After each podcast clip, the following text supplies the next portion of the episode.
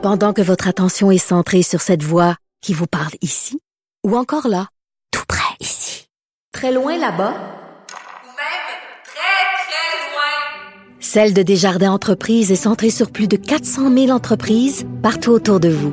Depuis plus de 120 ans, nos équipes dédiées accompagnent les entrepreneurs d'ici à chaque étape pour qu'ils puissent rester centrés sur ce qui compte, la croissance de leur entreprise. Avocat à la barre. Avec François-David Bernier. Avec François-David Bernier. On est dirigé depuis un an par des décrets. Des décrets, c'est comme des mini-lois, des mini-règlements. Vous le savez, euh, il y a, toutes, sortes de règles qu'il faut appliquer. Et euh, pour ceux qui euh, essayez d'aller lire les décrets, c'est intéressant. Euh, ça commence à être très compliqué à suivre. On voit que l'état d'urgence est renouvelé aux 10 jours. Beaucoup de choses changent. On abroge une chose, on en ajoute. C'est un peu, euh, des fois, comme dans, le, film Astérix et les, les, 12 travaux, la maison des fous. Des, fois, on essaie de s'y retrouver. Euh, toutes ces règles-là ont été mises en place. On sait, c'est historique. des atteintes aux droits et libertés, couvre-feu, les masques, euh, les règles sanitaires. Et il y a des recours qui ont été entrepris. Des recours, bon, il y en avait un en habeas corpus, là, que c'est comme si on disait que c'était de l'emprisonnement dans la, dans la collectivité. Ça a tombé. Il y en a un autre en pourvoi judiciaire, en contrôle judiciaire. Ça n'a pas fonctionné. Et il y en a un en ce moment euh, qui revient, c'est la Fondation des droits et libertés du peuple qui a pris ça en charge. C'est deux demandeurs, deux, une personne, c'est un militaire qui, lui, euh, euh, a, eu des problèmes de santé. On dit que ça a été problématique, la pandémie.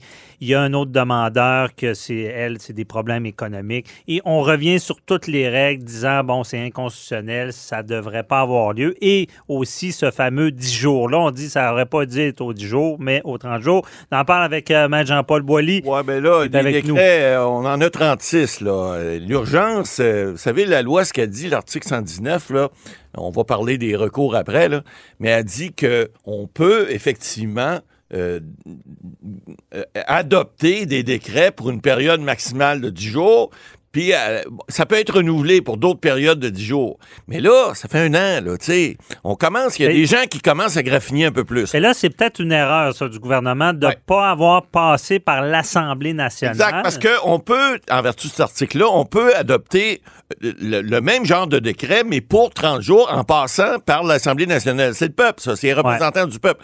Alors là, au niveau politique, on parle de juridique, là, mais je comprends que la loi permet des renouvellements de 10 jours en 10 jours. Mais là, vous avez des avocats, puis c'est pas les moindres. On parle de Julius Gray, on parle d'un autre professeur de l'Université Laval qui commence à dire, mais écoutez, là, oui, c'est vrai, on était en état d'urgence, mais l'urgence, c'est quand le feu pogne, là. C'est, après ça, on, oui, on est toujours en situation de santé publique, de faire attention. Bon, les directives, les règles, on va voir tout à l'heure les recours qu'il a, la Fondation pour sauver le peuple, puis les, autres amis des régimes de je sais pas trop où, là.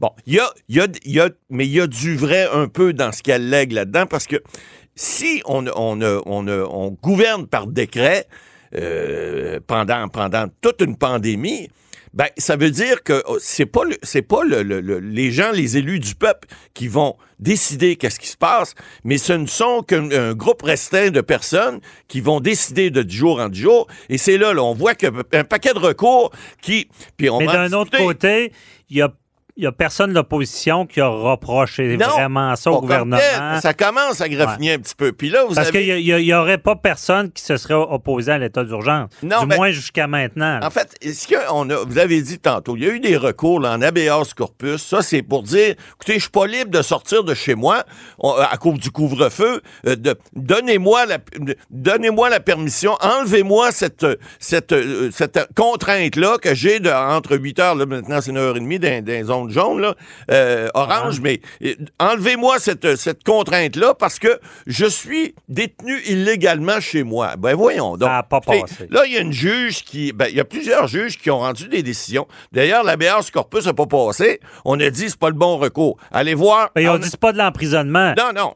Ben non. Parce que ben non. ça vise pas une personne. Ben, ça vise pas une personne. Puis ce qui est important de comprendre, parce que lorsqu'on on, parle de santé publique, on dit dans plusieurs décisions que, et on cite généralement, dans, dans les décisions récentes, on en a deux. Là. Une de, euh, du district de Montréal, toujours de la Cour supérieure, une autre du district de, Ga- de Gatineau, où on, on- on cite le, le- le jugement. Ça, souvenez-vous, c'est dans le, la décision du Conseil assidique qui demandait aux autres euh, d'avoir de, de- de restreindre les, les- les restrictions, autrement dit, ou de Ouais. les enlever pour pouvoir avoir des réunions de culte, etc. Et, et ce que la juge Marthe, ça, c'est re- c'est recité un peu partout, puis ça vaut la peine parce qu'on décortique tout ça, là.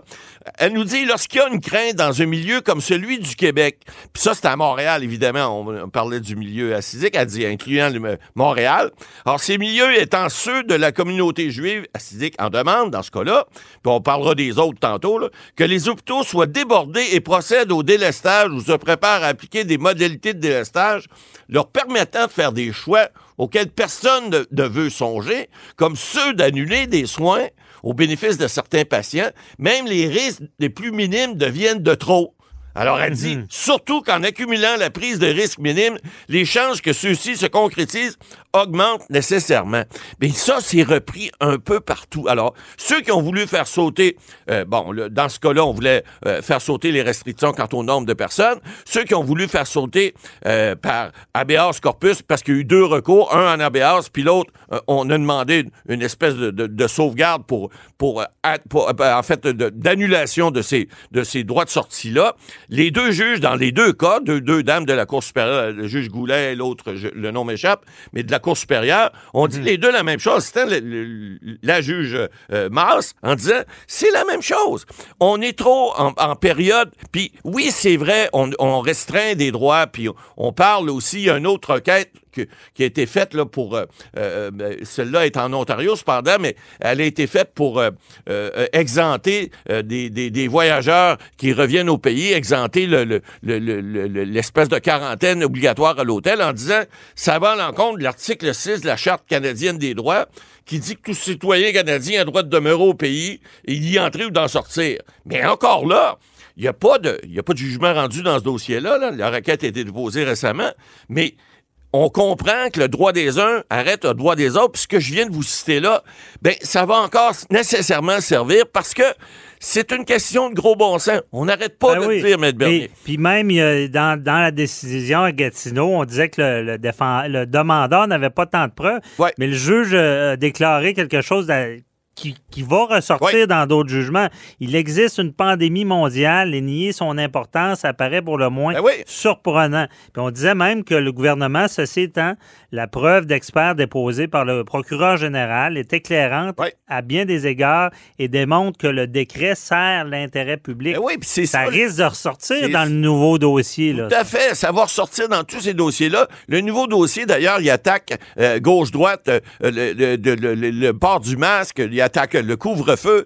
Euh, ça veut dire, c'est une, c'est une, c'est une, une euh, grosse procédure. une Ils ont grosse- trouvé des experts. Ouais, semble-t-il qu'il y aurait des fonds qui viennent de je sais pas où. Ben, je Euh, pense que ça a été, c'est des fonds publics. C'est un GoFundMe. Ben oui, mais Je pense qu'ils ont été cherchés jusqu'à, je pense, 600 000. ils ont de l'argent à dépenser, là. Et puis, Ah, je, veux, je veux pas me tromper. Je sais Non. plus si c'est c'est un gros montant qu'ils ont on eu. lancera pas des choses qu'on Euh, sait pas, mais on sait que ça se peut qu'il y ait eu des montants qui Ben, financent ça. ça, c'est sûr. trois quatre avocats là-dedans. là. Ça a été financé. Ouais.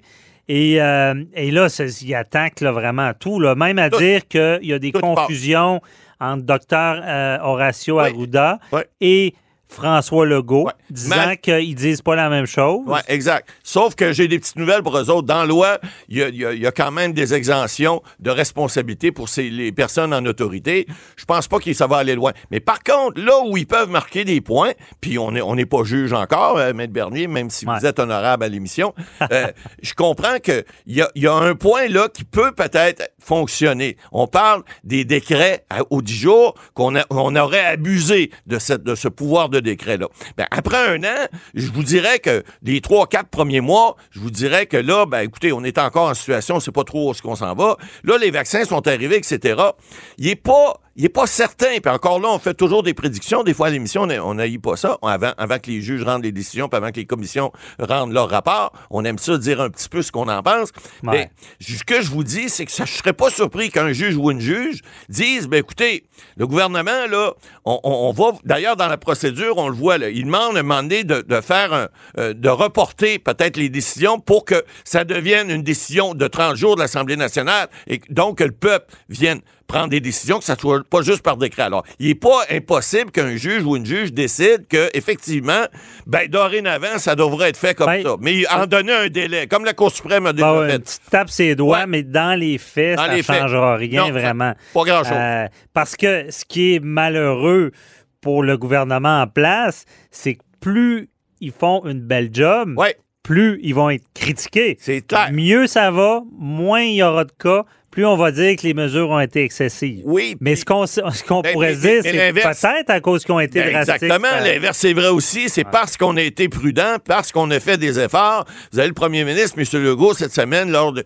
la commémoration, là, le jeudi, alors qu'il est venu dire, écoutez, c'est grâce aux efforts des Québécois qu'on a réussi on va probablement réussir à passer au travers, mais il y a presque 11 000 personnes qui vont avoir décédé entre-temps. Alors, cela étant dit, je pense pas qu'il y ait un juge de n'importe quel tribunal, que ce soit la Cour supérieure, la Cour d'appel ou la Cour suprême du Canada, qui va venir contredire ce qui a été établi déjà devant les tribunaux. Alors, bonne chance à ceux qui ont fait ces requêtes-là. Bonne chance, et, comme vous l'avez dit tout à l'heure, la petite phrase qui dit les, actions faites de bonne foi par le gouvernement pour protéger le public leur donne une immunité. Immunité, il y aura pas comprend que c'est pas une immunité totale, mais, absolue, mais ça les protège. Ben oui, ben oui, puis c'est normal parce que un moment donné, surtout en, temps de crise, tu prends des décisions. C'est pas toujours des bonnes décisions. Tu prends les décisions meilleures de tes connaissances. Il y a des politiciens que je connais qui m'ont déjà dit, écoutez, on n'est pas plus génie que les autres. On essaie toujours de faire de notre mieux. Maintenant, des fois, on s'en compte après que c'est peut-être pas la bonne décision. Mais au moment où on l'a pris,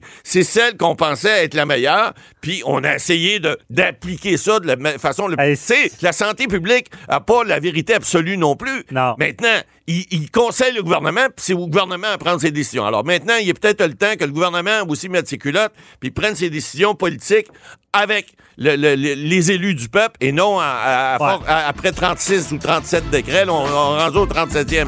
Ça, commence, ça, ça, va commence à être fort. Moi, j'imagine. Mais c'est important ce que vous avez dit les décisions, ce qu'on savait au moment de la prise de décision. Exact c'est très différent parce que quand on fait le gestion d'estrade... Trop facile après. Après, c'est Il aurait pas dû lancer, il aurait dû lancer, bah oui, mais c'est facile. Quand t'es sur la glace, c'est là que tu vois ce qui se passe. Très bon. Merci, Matt Boily.